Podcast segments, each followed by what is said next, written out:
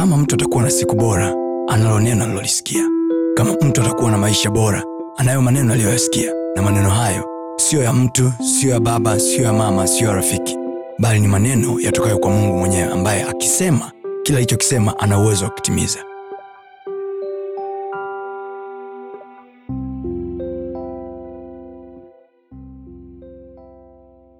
Unafahamu kwa nini ugomvi wa mungu na adam juu ya mti ulikuwa ni mkubwa ugomvi wa mungu na adam kwenye mti au kwenye lile tunda walilokula ulikuwa ni mkubwa kwa sababu lile tunda lilikuwa linatakiwa lisimame au ule mti ulikuwa unatakiwa usimame kama a signature a sign. Watoto wao lile tunda halikuwa kwa ajili tu ya shida ya adam na mkewe. No lile tunda pia halikuwa halikuwa tendo la ndoa. No kwa sababu mungu alishawambia mtazaa na obvious kama mungu aliwambia mtazaa manaake aliwekea viungo vya uzazi unaelewa? Kwa huwezi kuniambia kwamba tunda lilikuwa ni uzinzi. Aa, kwa- mungu alipowawekea viungo vyake what did he expect?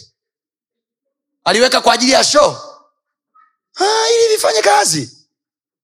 Wanasifiwe na mungu ametengeneza mfumo aliweka mifumo ya mayai huku akaweka mifumo ya mbegu za kiume aliweka mifumo hiyo hata kwa wanyama ikae humo. Na wanyama walianza kuzaliana mapema tu kabla hata adamu na hajapata mke. Kwa sababu baraka ya kuzaa hakupewa adamu kwanza baraka ya kuzaa walipewa wanyama kwanza. Wanyama ndo walianza kuzaa kwanza ko swala la mwanamke na mwanaume kuzaa halikuwa tunda. Unaelewa anachokisema? Tunda ilikuwa ni tendo fulani hivi la ibada. Kwa mungu aliposema matunda ya mti huu matunda ya miti yote ndani ya bustani mnaweza kula kasolo matunda ya mti huu hapa. Mungu aliidentify ule mti ambao hawakutakiwa kula. Haleluya bwana yesu asifiwe mungu alipoidentify ule mti ambao wanatakiwa wasile idea ya mungu haikuwa kuhusu tunda tu no. God was projecting the future generation. Mungu haangaiki sana na present. Mungu anaangaika sana na kesho ya watu. Mungu anaangaika na uzao. Utakumbuka mungu aliwahi kusema hivi alikuwa anawaambia malaika ambao walikuwa wameenda naye kuangamiza sodoma na gomora. Walipotoka kwa abraham kula babaq sema babaq baada ya kula baga kwa sababu adam alitengeneza mikate na akatengeneza na nyama so obvious it was baga. Baada ya kula bibi anasema hivi mungu akamuuliza abraham yuko wapi sara mkeo? Akasema yuko ndani. Baadaye pale mungu akatamka neno akasema mwanakani muda kama huu mtapata mtoto. Baada ya hapo god is going out now anaelekea sodoma wakati abraham yuko njiani anawasindikiza mungu anawaambia wa jamaa zake je nimfiche abraham jambo linalokwenda kulifanya sodoma? Wakati najua huyu jamaa atawafundisha watoto wake. So ukitaka mungu akufunulie mambo makubwa kwenye maisha ashua him kwamba watoto wako wataabudu unachokiabudu wewe. Revelation right there assure him. Assure him that god kinachotokea leo mnavyosikia hizi laana za ukoo magonjwa ya ukoo sijui matambiko ya ukoo sijui matatizo ya ukoo hii kitu inaanziaga zamani. Miungu ina tabia ya kutafuta generations. Miungu haikomai na mtu. Miungu ikiingia ndani ya ukoo ndani ya familia inatafuta generation why? Kwa sababu any wise investor does not invest for now. Every wise investor invest for tomorrow. Mungu yoyote anapotafuta nafasi ndani ya moyo wa mtu anatafuta sio leo. Anawaza kesho nitaendelea kuabudiwa?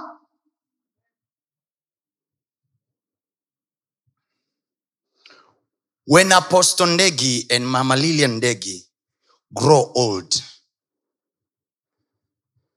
je bado tutaendelea kuwa na living water center? Sio majengo sizungumzii majengo. Kwa sababu hata uingereza wana makanisa ambayo ni majengo lakini sahizi ni baa. Je tutalisikia neno roho vile vile? Is there a future for this ministry? Is there a future? Is there a future how many of you kila mkikaa mkisikia maneno mnaposikia hawa watu wa mungu anaachilia maneno na deposit ya neno linalowekwa ndani yenu how many of you think of the future? Can we still carry the fire? Can we assure our spiritual father kwamba mzee kaa tukuonyeshe show can we assure him with the resources and exposure ambayo tunayo kwenye kizazi chetu? Achana exposure yao na miaka yao kwa exposure tulionayo sisi kwa namna tulivyonavyo can we assure? Hapa sizungumzia administrative power nazungumzia revelation nazungumzia neno nazungumzia power.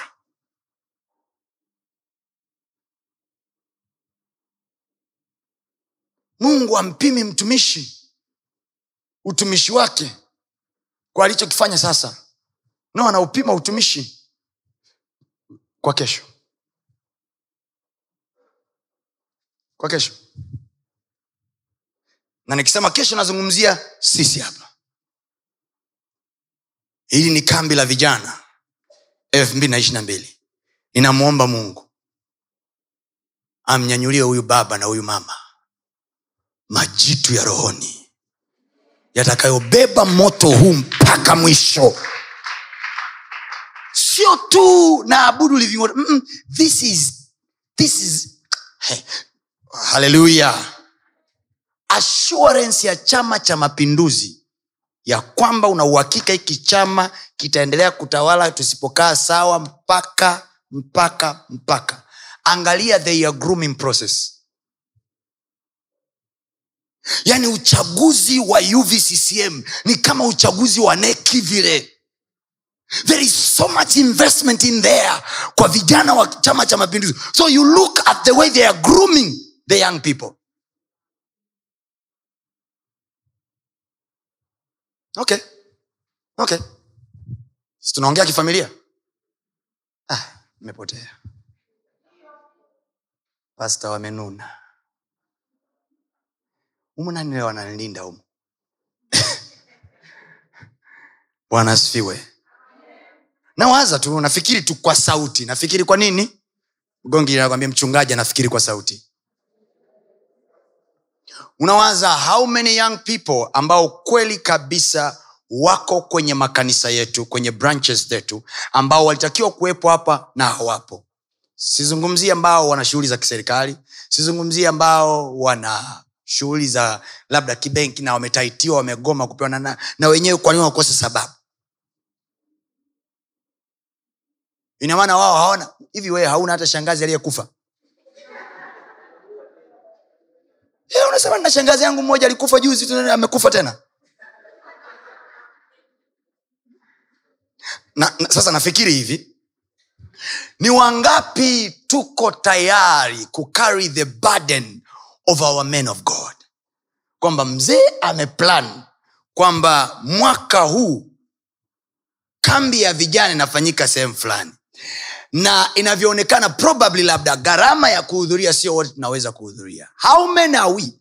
Tuko tayari kufinance conference ile na kutoa mabasi. Yani inatakiwa itoke katikati yetu huku kwamba guys basi la kutoka dar es salaam mpaka morogoro mimi nitatoa watu wakose sababu kanisani ya kusema hivi mimi sina nauli mimi sina siu nini. Ah, ah, ah, i am so yani mimi ninaamini sana anachokifundisha yule baba. Ninaamini sana anachokifundisha yule mama siwezi kumruhusu bwana jofu na dada jenifa waikose hii semina mimi maisha yangu yamebadilishwa na maneno ya wale watu wa mungu. Kambi la mwaka jana lilinibadilisha mimi. Nimevuka levu ya kiuchumi fulani. Kwa hiyo mimi namlipia huyu namlipia na huyu. Twendeni nyinyi na nyie mtatoboa. Umewahi kuwaona waliohudhuria kwa mganga wanavyokuaminisha dawa ya mganga ilivyonoma. Sisi ni wangapi tuna uwezo wa kuwaaminisha watu na maneno tunayopewa na watumishi wa mungu? Then you will know. Neno linalotoka kwenye kinywa cha hawa watumishi wa mungu halijakaa. We cannot success za maisha yetu. We cannot kwamba hii ni lile neno kwenye ibada fulani lilinizalia biashara hii. How many of you kiukweli kabisa you can remember kwamba ni ibada fulani mungu alinipa encounter nikapata biashara hii nikapata kazi hii nikapata breakthrough hii. How many of you? So you will know.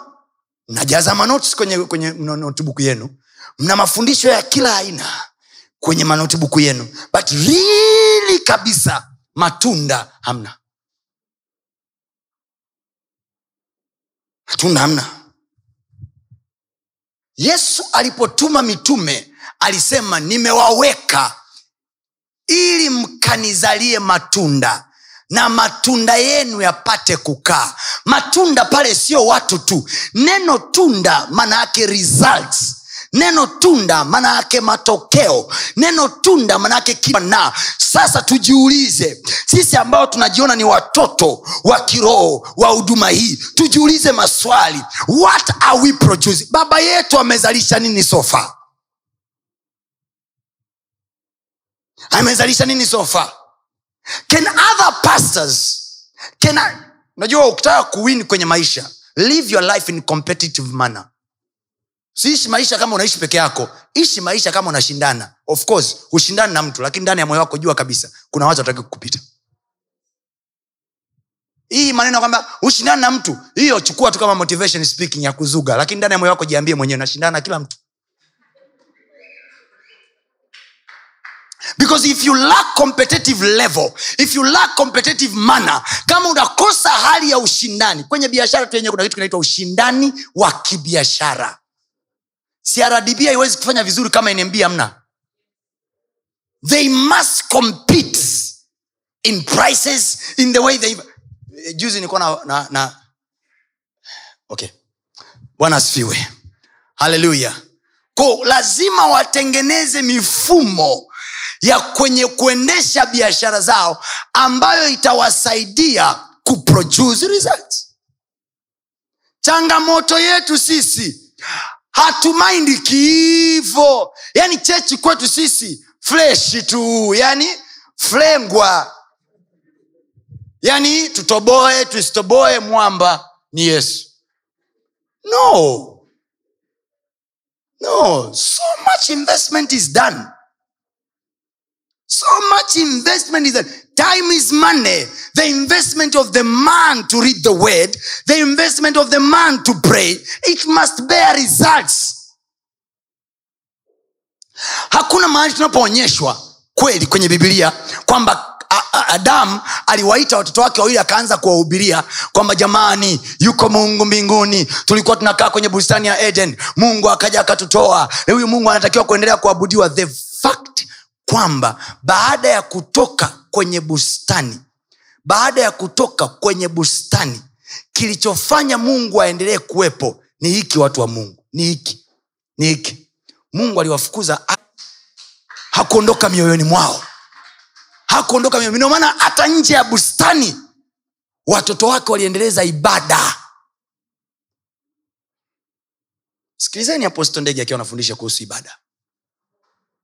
You will love it he simplifies life. The question is what do you get? Kwa sababu ibada ibada sio yes, ni, mm, ibada ni lifestyle. Ni aina ya maisha ni mfumo wa maisha. Mfumo ukishasema ibada ni mfumo wa maisha maana yake ni kwamba wakati miguu yako na mikono yako vinaabudu livingota swali ni hili biashara yako inaabudu wapi hey, abili akaleta mazao yake ya ardhi kama sadaka ya bwana. Amini abili akaleta ng'ombe walionona vinono kwa bwana malimbuko ya wanyama. Kaini naye akaleta ndio maana unasikia ndio unasikia kwenye ile feva kwenye ile kutakabali anasema hivi bwana akamtakabali habia sadaka yake. Ni vitu viwili pale. Ni mtu na sadaka yake kwa hiyo kumbe bwana alikuwa na uwezo kabisa wa kumtakabali mtu alafu sadaka akaikataa. Manaake ninapozungumzia mtu na sadaka manaake mungu haangalii tu sadaka anaangalia imetokea wapi. Kwa anaposema bwana akamtakabali abili na sadaka yake manake god made a follow up aliifuatilia imetokea wapi kwenye ng'ombe. Light kaini angepata I mean, light abili angepata nafasi ya kuishi. Trust me trust me. Wote sisi tungeona. Angalia biblia yako. Mungu hana tabia ya kubariki mtu. Mungu ana tabia ya kubariki hana tabia ya kubariki mtu tu. No anabariki mtu na vile alivyo navyo. Read your bible. Biblia inasema siku moja sanduku la agano lilipelekwa kwenye nyumba ya mtu anaitwa obedi edom mgiti. Alipopelekwa pale biblia hivi daudi akasikia jinsi ambavyo bwana amembariki nyumba ya obedi edom na vyote alivyokuwa navyo. Kwa hiyo bwana anaweza akambariki mtu lakini alivyo navyo asivibariki. Oh yeah. Oh yeah. God can bless you but not your things. God can bless you but not your children haujawahi ona wewe? Watu ni watumishi wa mungu. Malegend wamehubiri injili. Wazee wakubwa lakini watoto wao they are not there. Why? God blessed them but not the family. Why? Because something was wrong somewhere. Kuna kitu hakikufuatiliwa kule. Mungu anamwambia malaika aliyekuwa naongozana naye kwenda sodoma anamwambia hivi je niende nimfiche ni abraham. Uovu unaokwenda kuufanya sodoma wakati najua huyu mtu atawafundisha watoto wake. Tumekaa hapa most of us are young people. Okay wazazi wetu wametusaidia mpaka hapa tulipofika. What are we planning for our children? Its good kutafuta mwanamke mzuri wa kuoa. Good kutafuta kijana handsome wa kukuoa na its good kuzaa vitoto vizuri. The question is what is your plan for your children?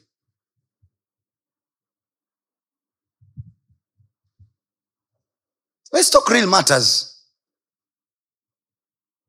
Let's talk real matters. Yaani ionekane kabisa kambi hii ina tofauti na kambi nyingine za vijana. Let's talk issues. Let's talk. Kwa sababu mungu anasikia raha kuhusishwa biblia anasema hivi yeye anajishughulisha sana. Sio na roho zetu. Aa, mambo. Mambo najua maana yake nini? Ishu zako za mahusiano kibuti chako biashara yako kazi yako. Anajishughulisha sana. The question is how busy are you for your own things before god? Hicho kiduka chako cha cosmetic mungu anajishughulisha nacho sana but are you aware? Are you aware? Are you aware?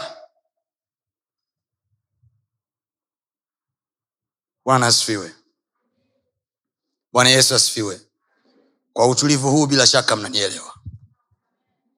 Utulivu huu ndo wenyewe huu. Hiyo kienakwambie msaidie mchungaji. Tikia tu amini hata kama vinauma jana asifiwe.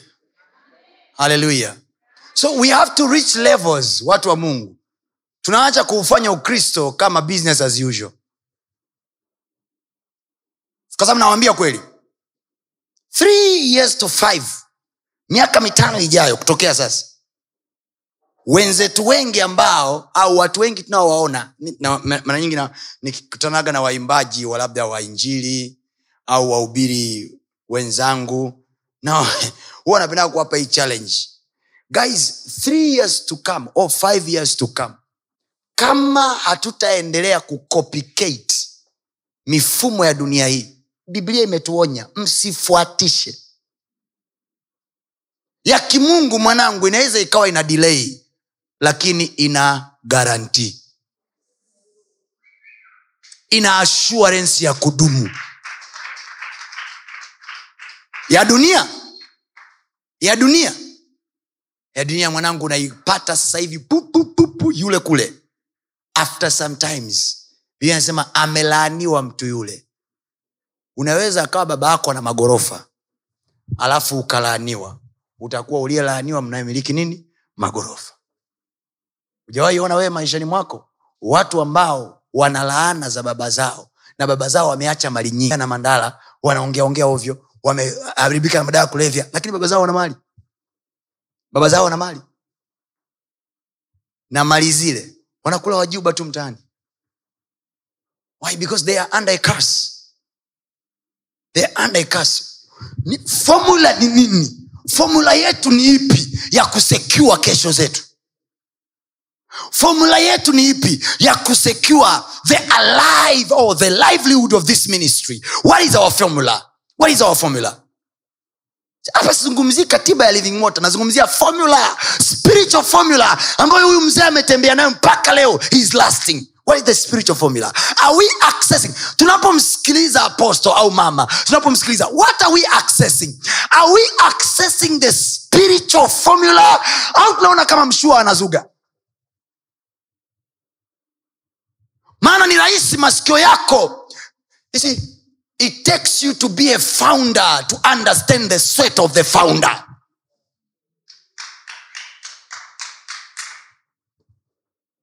I'm a founder of- ministry somewhere so i understand. Ni rahisi mtu akaja akamdemoralize your spiritual father akamdemoralize baba yako and you think anamsema tu apostondegi no! He destroying your heart. Usisikilize sawasawa they are killing your listening power. So kila ukimwona aposto anasimama unasema tu hivi mi siami living ili asija akajisikia vibaya. Lakini ndani ya moyo wako kila mzee akizungumza unayashusha value maneno yake. Kwa hiyo huwezi kuyachukua ya kusaidia kwenye maisha yako. So you are wasting time. You better find another place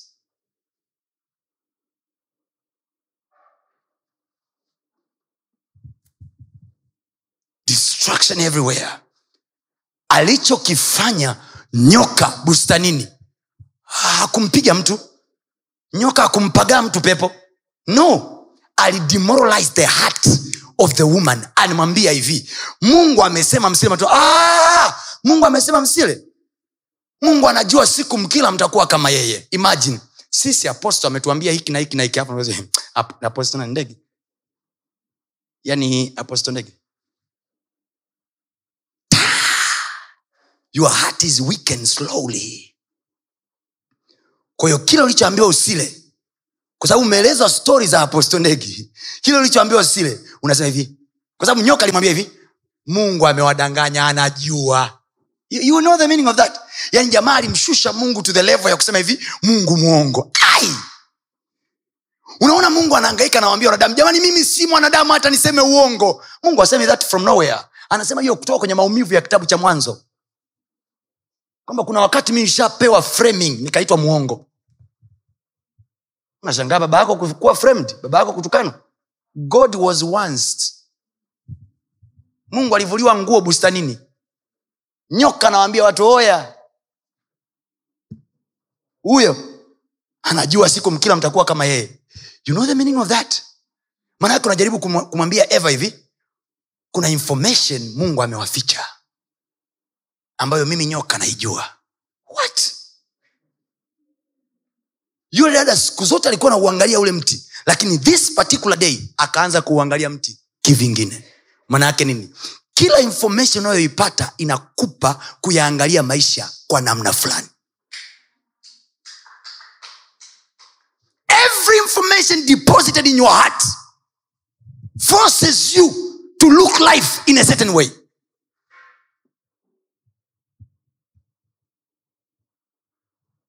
haleluya haleluya haleluya haleluya nilikuwa siku moja nimwambia mtu mmoja ndio maana kwa waganga wameweka manyani masokwe mapichapicha ya vinyago. Yaani ukiingia pale unachotaka we mganga akusikiliza umalizane naye uondoke. Taka kujua hata mganga anafanya nini kingine. Madudu yanayotishatisha ukifika pale "Mm, mganga mm." sasa chechi sisi tumepamba kwa ukifika una nafasi ya kusema "Hivi ile- lile ua walivyoliweka pale kwa nini lakini hii huduma? So you are missing things. Kambi nyingine. Nawaza nipeleke proposal kwa mzee. Tufanyie porini tutafute pori moja hivi kama ni mikumi ngorongoro manyara yani pori unachosikia ni chuchuchuchu. Alafu unasikia lisimba linanguma alafu tunaachwa kidogo kwa kitambo. Hapa utasikia mungu unifazi mimi. Kwa maana na kukimbilia utaona hapo watoto wa sister matilda wametokea. Haleluya tuona kabisa hapo lazima watu waimbe maana kuna namna. Utasikia bwana wewe hutaiachia kuzimu. Umesema hutaiachia kuzimu hutamwacha mtakatifu wako auone uharibifu we bwana. Itapangwa mistari hapo hautaamini. Bwana asifiwe. Nakwambia ni matunda gani unayozaa.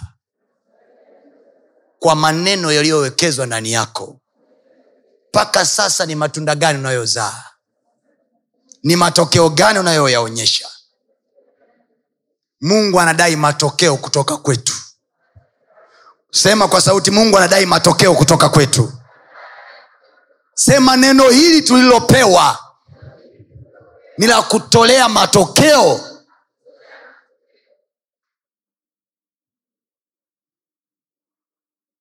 So adam na familia yake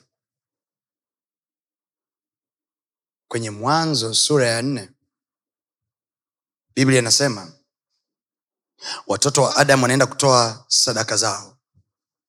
Na wakati wanatoa sadaka zao mungu aliyewafukuza bustanini baada ya kunyamaza kimya kwenye mwanzo sura ya tatu anaonekana tena wakati wa sadaka. Eh? ile ni imani ya adam aliyoimpat ndani ya watoto wake. Ndiyo maana nikupeleke kwenye kitabu cha webrania okay tusome webrania let me show you something there.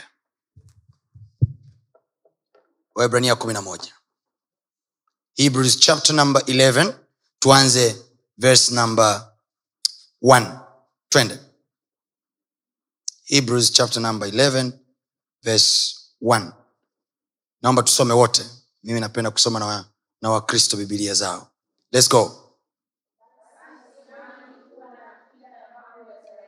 Basi imani ni nini? Ni kuwa na hakika na mambo yatarajiwayo. And then ni bayana ya mambo yasiyoonekana. Uh-huh. Maana kwa hiyo wazee wetu walishuhudiwa lile neno walishuhudiwa tafsiri nyingine anasema kwa hiyo wazee wetu walipata kibali. Mahali pengine anasema kwa hiyo kwa hiyo imani wazee wetu walipokea ahadi zao. Mahali pengine anasema kwa hiyo wazee wetu walikubaliwa. Amen. Kwa hilo neno kushuhudiwa pale ni kama watu wako mahakamani and then wanatafuta shahidi ushahidi wa uhalali wa huyu mtu kupata anachotakiwa kupata. Kwao anasema imani yao ilisimama kama ushahidi wao wakati walipokuwa na mahitaji yao. So faith is your first witness that you believe in god that you deserve to receive whatever you are asking god for. Kwa imani inasimama kama witness. Ndiyo maana mahali pengine anasema hivi sisi nasi tumepokea roho ile ile ya imani. Kwa sababu hiyo tunaamini na kwa hiyo tunanena kama wao waliamini na kwa sababu hiyo wakasema. Kwa hiyo anasema tumepokea roho ile imani. Kwa hiyo imani is a spirit ukiwa nayo kama mwingine mwenye pepo likimpagaa unasema huyu ana pepo la ngono huyu ana pepo la ukichaa huyu ana pepo la ulevi. Ko pepo la ulevi linaonekana kwa kazi zake. Hivyo hivyo roho ya imani inaonekana kwa kazi zake. So where faith is there is a spirit witnessing kwamba huyu mtu ameamini. Mlipo mpo watu wa mungu. Kwa hiyo imani siyo stori imani sio kusema hivi mimi naamini bwana mimi naamini mm. faith is shown by its works. Kwa usituambie umeamini tuonyeshe umeamini. Narudia usituambie umeamini tuonyeshe umeamini. Ngeokeni nakwambia usituambie umeamini tuonyeshe umeamini. Yakobo anasema hivi nionyeshe ni, ni imani na mimi nitakuonyesha matendo ya hiyo imani. Maana imani bila matendo ni imani lakini imekufa. So we have a lot of dead faith and they are walking. Professed they are professed that they are faith zinatamkwa kwamba ni imani lakini zimekufa kwa hiyo nitaionaje imani ya wana living water kwa kuyaonyesha matendo ya yale maneno wanayotamkiwa na baba yao? Kwamba wameamini yanayofundishwa na baba yao. So abili na kaka yake kaini. Baba yao aliwafundisha kuhusu mungu. Alivyowafundisha kuhusu mungu kuonyesha hawa watu wameamini. Kuonyesha wameamini. One day wakasema baba we want to give to this god.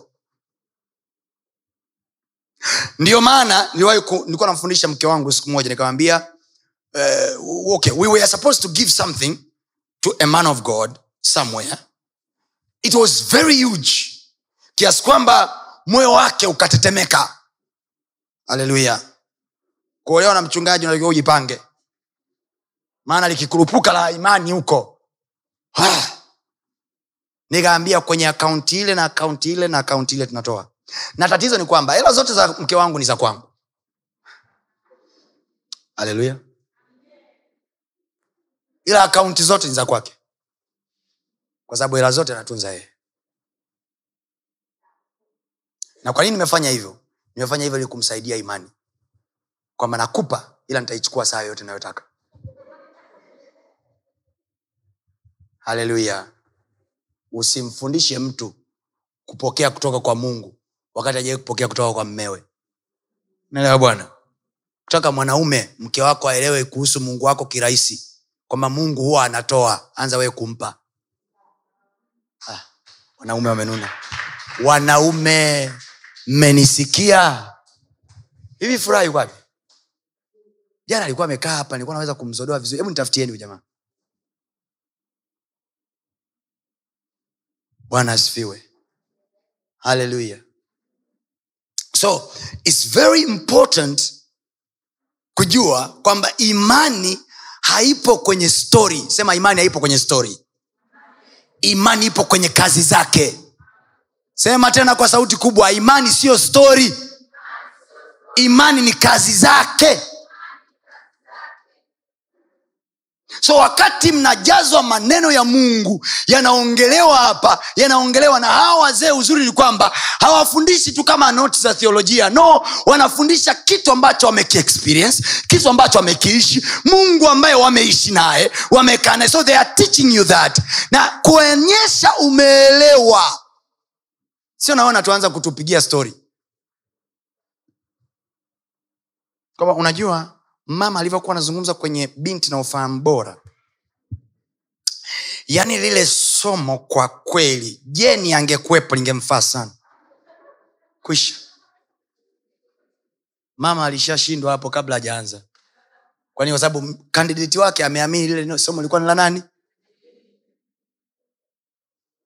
Bwana asifiwe haleluya bwana yesu asifiwe. So it has to be nimesikia. Kwayo hili neno nililolisikia linanisumbua. Jana niliwaambia hapa Anas, yeremia anasema hivi kila nilipojaribu kunyamaza nikisema nisiseme lolote anasema lile neno ndani yangu lilikuwa ni kama moto kwenye mifupa yangu na jana nikawambia hivi hakusema moto kwenye ulimi alisema moto kwenye mifupa. Maana yake he never received the word for speaking. He received the word for doing because bones are acting. Tongue is speaking. Yes he was a prophet. Ni kweli alikuwa ni nabii. Lakini hakusema ilikuwa ni kama neno mdomoni mwangu. No alisema ilikuwa ni kama neno. Nikiwa kama moto mifupani moto wapi? Moto wapi? Mgeukie jirani yako ambie neno likikaa ndani yako kweli kabisa huwezi kutulia. Mahali pengine nasema hivi nawezaje kutulia ikiwa bwana amenipa agizo? Yaani fikiri lile neno linalosema hivi utakuwa kichwa na sio mkia. Kwa mwenzako mwingine kwa mimi lile neno sio la bibilia lile neno ni agizo kwa hiyo nawezaje kutulia namba mbili? Nawezaje kutulia kwenye namba tatu? Nawezaje kutulia kwenye namba nne? Wakati nimeambiwa nitakuwa kichwa na sio mkia. So i cannot settle until i fulfill the word. Kwa ni tofauti na mtu ameanza hivi tumeandikiwa wapendwa tuwe kichwa na sio mkia. Haleluya wamama. Haleluya mabinti. Tutakuwa kichwa. Mm-mm. Mm-mm. Huyu mtu lile neno tutakuwa kichwa na sio mkia kwake yeye. Sio andiko kwake yeye. Sio fundisho kwake yeye. Ni agizo. Kwao akienda kwenye biashara yake haendi kama mtu ambaye anaenda kufanya biashara tu kuuza. No anaenda kama the fulfiller of the prophecy the fulfiller of the word. Anaenda kulitimiza neno. Hey! Upo i love what I'm preaching. Ngeukie jirani yako ambie maneno ya mungu kwenye maisha yako. Kwako wee ni nini? Ni nini? Fikiri anaposema mwingine kwamba jana nikawambia hapa anasema hivi kila mahali mtakapo pakanyaga nimewapa. Kwa mwingine ni somo la kufundisha. Si unajua tena ukiwa na, na, na, na watumishi wa mungu wenye neno jingi unatamani usikilize? Umsikilize aposto umsikilize mama ili ukawanyooshe ndugu zako nyumbani. Wajue kwamba kanisani kwenu mnafundishwa neno. Haleluya kanisani kwe, nyumbani kwenu they won't believe what you are saying. They will believe the impact that is made by that word. Hiyo impact itakayozaliwa na hilo neno ndo watu wataiamini. Ndo watu wataiamini ndio watu wataiamini. Niliwahi kusema siku moja mahali fulani na watu wakaninunia. Nikawambia watu wote walio karibu na watumishi wa mungu wana wakati mgumu sana. Kwa sababu wana hatari ya wao kuto kusikia kile ambacho mtu wa mungu anakisema. Kwa nini? Kwa sababu wanajiona wako close na mtumishi. Na hasa mtumishi akishakuwa na jina na nafasi kwa wao wakikaa karibu na mtumishi wanaona uh, you know, baba hawezi kufanya kitu bila kunishtua you know.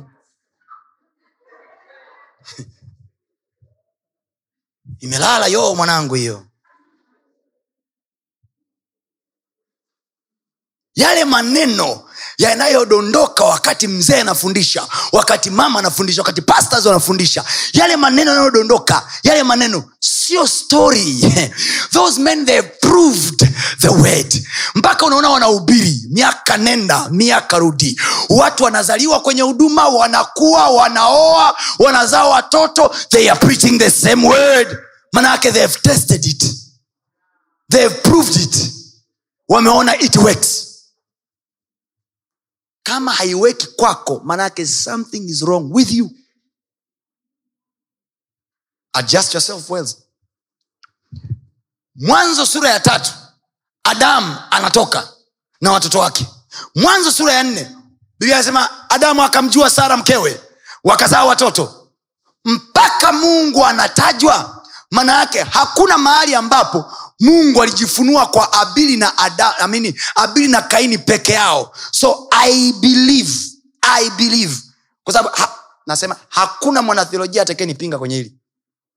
Kwa sababu wenyewe pia hawana literature. Hakuna literature yoyote inayoonyesha kwamba mungu aliongea na abili na kaini akawambia njooni mnitolee sadaka. Hakuna there is no literature. Kwamba mungu aliwaita akasema abil abil abil kaini kaini kaini. Nataka mahindi na nyama. There is no that literature. So obvious i assume it was a family matter. Ha, huyu mtu alikuwa anaongea na watoto wake nyumbani kwamba there is god. There is god in heaven and this god tulikuwa tunakaa naye kwenye bustani ya eden. Inasema hivi bustani ilipandwa. Mungu alipanda bustani kwenye mashariki ya eden sawa? Kwa hiyo ilikuwa ni geographical place. Inafikika inaonekana. Na ndio maana biblia mungu akaweka makerubi na akaweka upanga ili mtu asipite barabara ya mti wa uzima. Tafsiri yake unajua? Maanake kulikuwa kunafikika. Walikuwa na uwezo wa kwenda. Kulikuwa kunaonekanika. Ko mungu alikuwa anamwambia amini adam obviously alikuwa anamwambia watoto wake tulikuwa tunaishi pale. Tumetolewa pale. Na nani alimewatoa mungu kwa nini aliwatoa? Alitutoa kwa sababu mimi na mama yenu tulikula tunda ambalo mungu amesema tusile. Kwa hiyo akawatoa e, ilikuwaje baba? Huyu mungu alikuwa anakuja kila wakati wa jioni wa upepo kupunga. Huyu mungu uh, unasikia nachokisema unasikia nachokisema fakti ya kwamba baba yako anakuhudumia anakuhubiria habari za mungu ambaye inawezekana aumuoni saa hii lakini anakuhubiria habari zake anakuelezea habari zake anakuelezea jinsi alivyotembea naye. Watu wa mungu isanalat kwamba mungu bado anaishi. Huyo mungu yuko hai kwa sababu mpaka dakika hiyo mungu hakuwa ametokea hawakuwa wamemsikia kinaabili lakini walipotendea kazi ambacho baba yao aliwaambia walimwona mungu kwa ajili yao wenyewe. Haleluya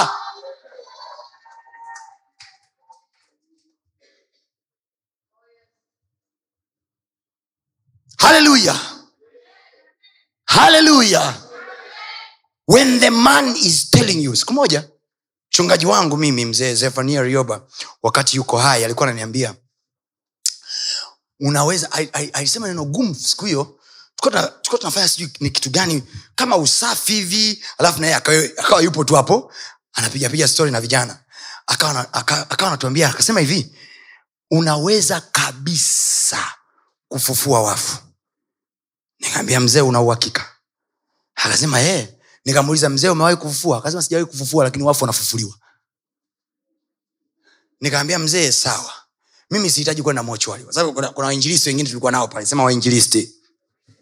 Wakasema hivi ah, baba sisi tutakwenda odini. Mi nikawa napiga zangu hesabu. Mi kipindi hicho sina mpango wa kuwa mtumishi mwana tu nilikuwa napendaga mchungaji. Mimi sikuanza chechi kwa sababu nilikuwa napenda kuwa mchungaji. Mi nilikuwa nampenda mchungaji yaani mimi kilichonifanya niwe mchungaji leo because I fall in love with the pastor yani nilikuwa namwelewa mchungaji nilikuwa namwelewa yule babu kinoma yani yule babu alikuwa ah! kwao nilikuwa nahudhuria ibadani sio kwa sababu nataka sana kuwa mlokole mm. kwa sababu nilikuwa yule mzee akiongea nasikia utamu yani na, mzee mbona anajua sana huyu kwao nilikuwa kila baada ya ibada nina maswali yangu namuuliza kwao sasa siku hiyo wakati anasema hivi wafu wanaweza kufufuliwa. Nikamuliza mzee wewe umefufua wafu kabisa? Umemwona mfu kafufuka mzee? Akasema mi sijawahi kufufua lakini neno linaniambia wafu wanafufuka kwa hiyo wanafufuka. Nikaambia mzee kwa una uhakika? Na uhakika. Wadau tuliokuwa nao wakasema hivi ah, baba sisi kesho. Yani ni kama ilidondoshwa roho ya imani pale. Haleluya ni kama roho ya imani ilidondoshwa pale. Jamaa kesho mzee kesho sisi tunaenda odini kunyanyua wagonjwa. Trust me watu asubuhi kweli wakanyanyuka mwanangu. Wakaenda hospitali ya mkoa hapo morogoro. Wakaenda pa kwenye wodi kwenye nyingine walizinguliwa nyingine wakapewa nafasi ya kuomba wakaombea watu wakanyanyuka wakawa wazima. Wajamaa wakarudi na shuhuda kanisani. Hawajafufua ila wamenyanyua wagonjwa. Tukajikuta tumekaa tena na mzee wajamaa wanashuhudia. Baba wagonjwa wamenyanyuka. Jamaa mzee anasema hivi. Si unaona nimewambia moyoni mwangu nikamuuliza mzee mzee unamaanisha? Akasema mimi mzee mi sifufui wafu. Mi nina vidude vyangu hivyo. By that time nilikuwa ninalima mashamba ya miogo. Eneo moja linaitwa mafuru kule juu morogoro. Ambia mi mzee nina mashamba yangu hayo kila nikiweka mzigo unakataa. Kila nikiweka mzigo- asema wa- hiyo tena hiyo nyepesi unafufua. Nikaambia mzee nafanyeje? Akaniambia fika pale angalia yesu alifufuaje wafu. Ha?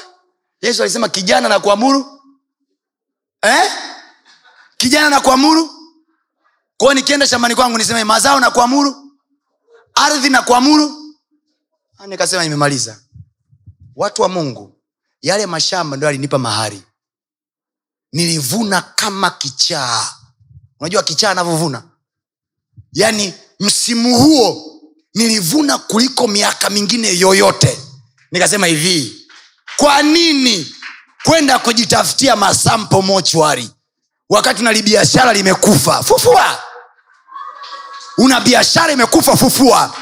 Eti mtu ana cheti ambacho akijawahi kupata kazi. Yuko bizi anatafuta tasa barabarani. Namtafuta tasa nimpate nimwekee mkono. Achana na tasa chukua vyeti vyako. Sema kwa jina la yesu wewe cheti utazaa kazi.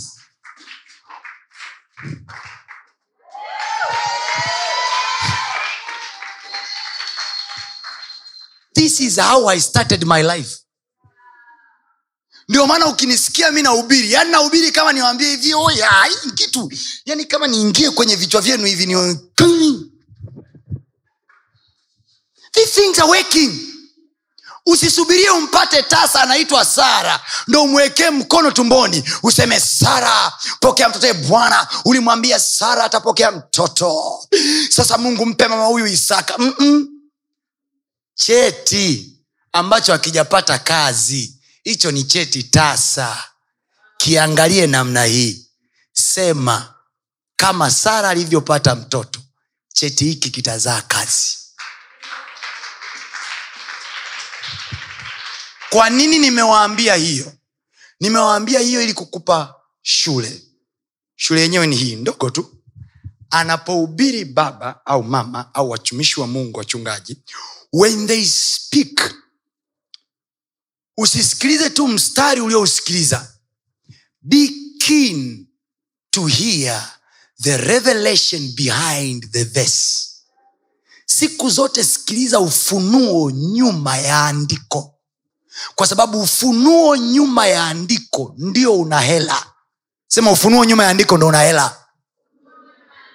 Sema ufunuo nyuma ya andiko ndo una majibu. Sema tena ufunuo nyuma ya andiko ndo una majibu. So the revelation behind sikiliza huku. The revelation behind the scripture. Ndo ina technical know-how ndo ina majibu. So adam anawatoa watoto wake nje ya bustani na kuwaambia mungu huyu ambaye sisi tumekuwa tukimtumikia pale kwenye ile bustani huyu mungu ni halisi. By this time mungu haji katikati yao. Lakini you know what? You know what sio kwamba anakuja kila siku kama zamani. Sio kwamba anashuka katikati yao kama zamani. No lakini by this time adam alichobaki nacho ni maneno ya kuwaelezea watoto wake. Sahizi aposto hawezi kwenda kama zamani kuzunguka mtaani kupiga viwete wakatembea. Lakini anayo maneno ana technical know-how za kukusaidia wewe unyanyue viwete wako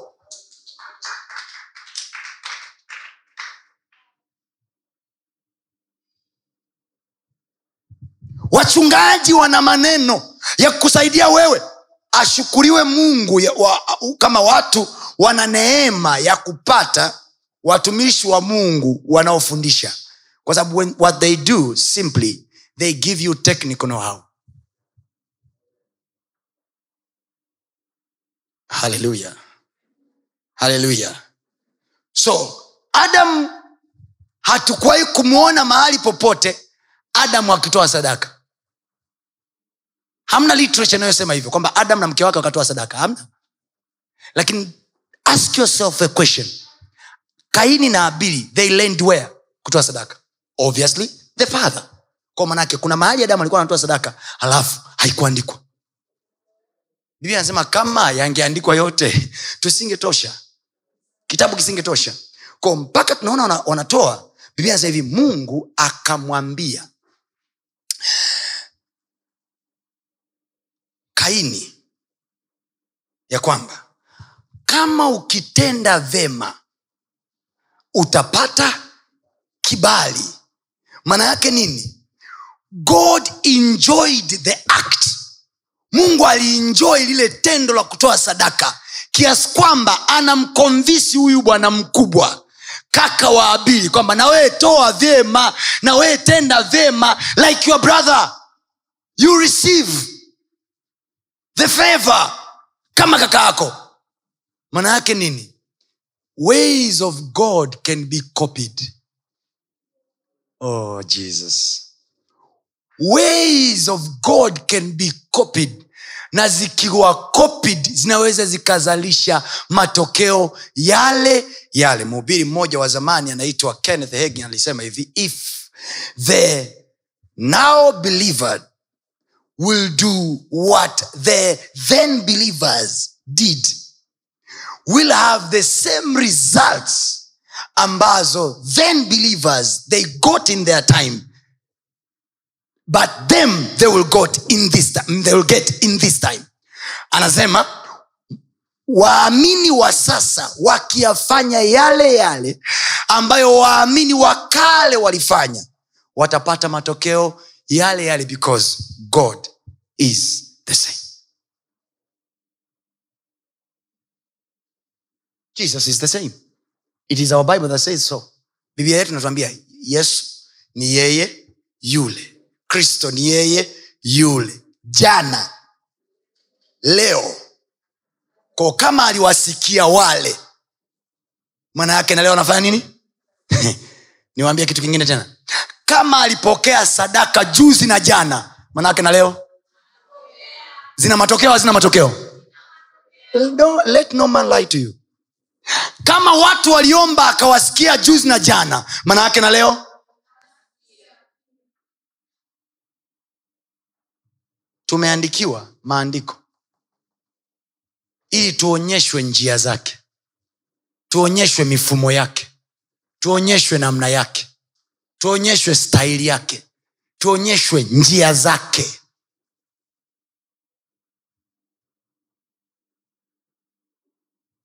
waibrania kumi anasema kila mwendeaye mungu ni lazima amini sasa kwa kuwa ulifungua kitabu cha waibrania nimeambiwa hapa nizobakia dakika tano so I, I, i want you, us to finish that and then uh, you allow me to go. Let's read there hebrews chapter number 11 and then we finish, finish there. Alafu tutakuwa tukimalizia hapo thank you jesus. Let's go. Webrania kumi na moja. Twende. Moja mbili tatu. Let's go. Tuanze tena upya. Moja. Webrania kumi na moja moja. Twende tuanze hapo tena. Basi imani ni kuwa na hakika. Aha. Ehe. Mhm. kwa imani twafahamu ya kuwa ulimwengu uliumbwa kwa neno la mungu. Kwa maana yake everything that we see today or we will see tomorrow neno litahusika. Right? Mstari unaofuata. Hata vitu vinavyoonekana havikufanywa kwa vitu vilivyo dhahiri. Kwao maana yake vitu kwenye uso wa nchi vinafanywa vinatengenezwa. Na havitengenezwi kwa raw materio za kibinadamu. Vinatengenezwa kwa mzigo unaitwa neno Kwa the application of the word creates things. Haleluya haleluya mstari unaofuata.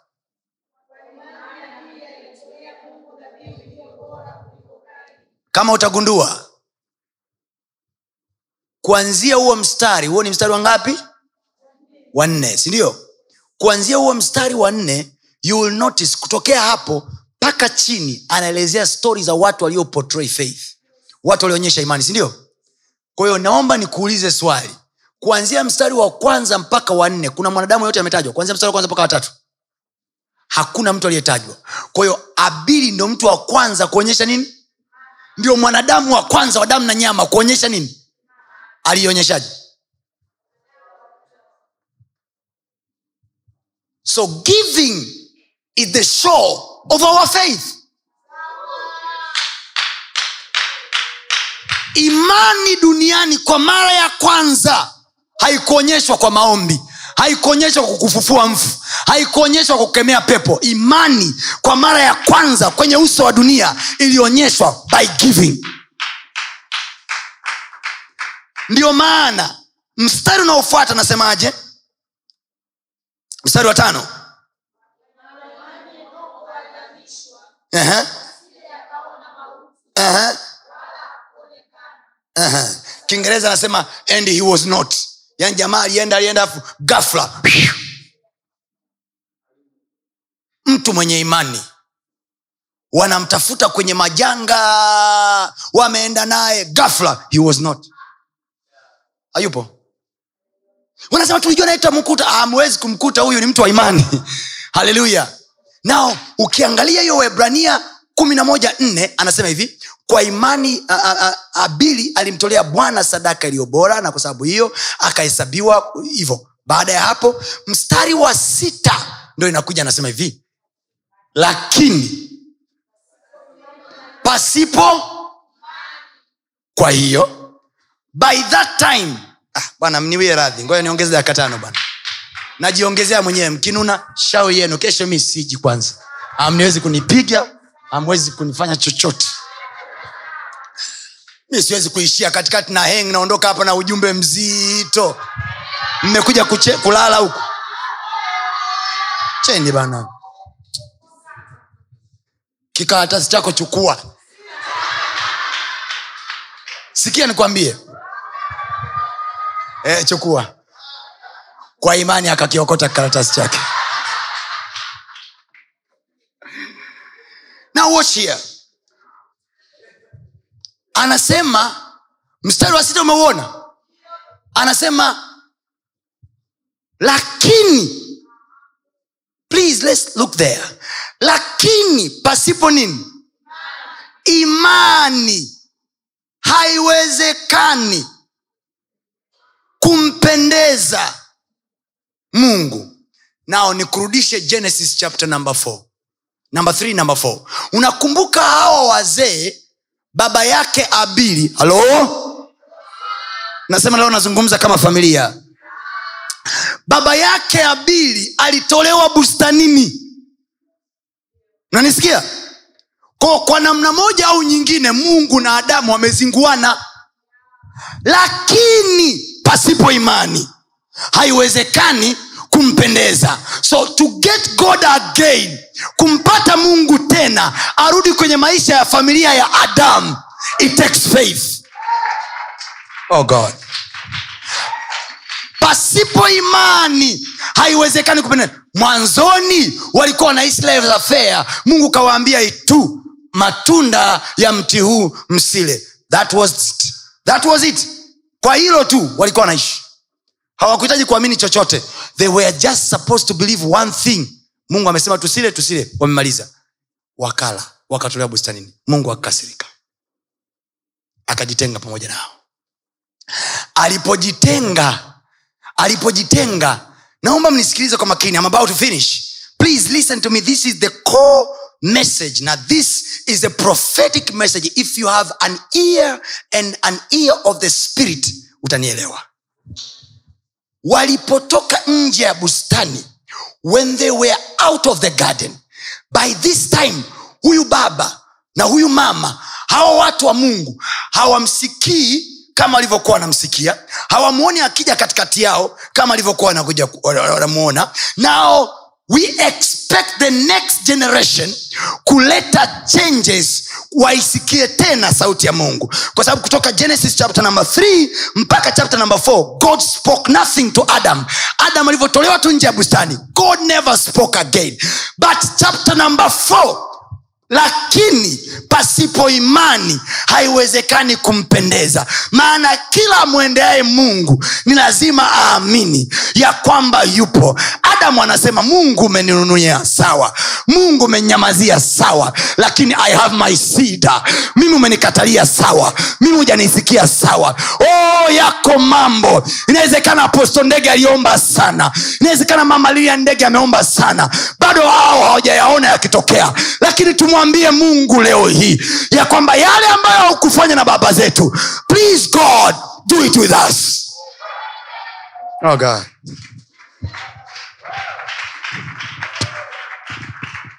Oh god. Only a founder can understand the struggle of the founder. I can understand the heart of the man of god if i can get my sons and my daughters to do what i prayed for for years yale ambayo sahizi mimi am about to get 60 70 yale ambayo kwa mwili wangu kwa access nilizonazo sahizi siwezi kuyatokezea.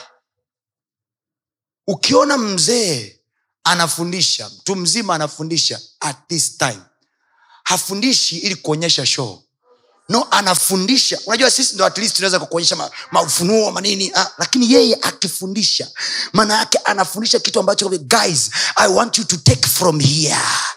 Maana yake anawapa benchmark ya climax yake. Yaani kwake yeye ni climax kwako wewe ni benchmark. Oh god. Sijui hata kama wanaelewa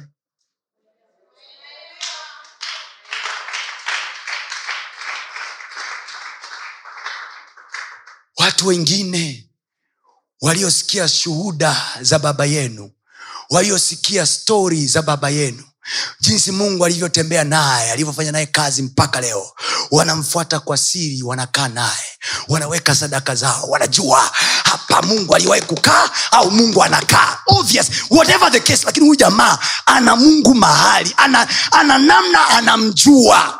Simchukulie po adam. Ana sidi yake ana mbegu yake adam ana watoto hawa wawili. Wote wawili hawakuwahi kumsikia mungu kwa masikio yao. Ndo ilikuwa for the first time. Kwa mara ya kwanza baada ya kuziweka sadaka zao bum mungu anawatakabali mungu anaongea. Mungu aliyeacha kuongea akiwa bustanini sahizi anaongea hapa kwa sababu ya show ya imani. What do you do by the words of your father? Unayafanyia nini maneno ambayo mchungaji wako anakupa?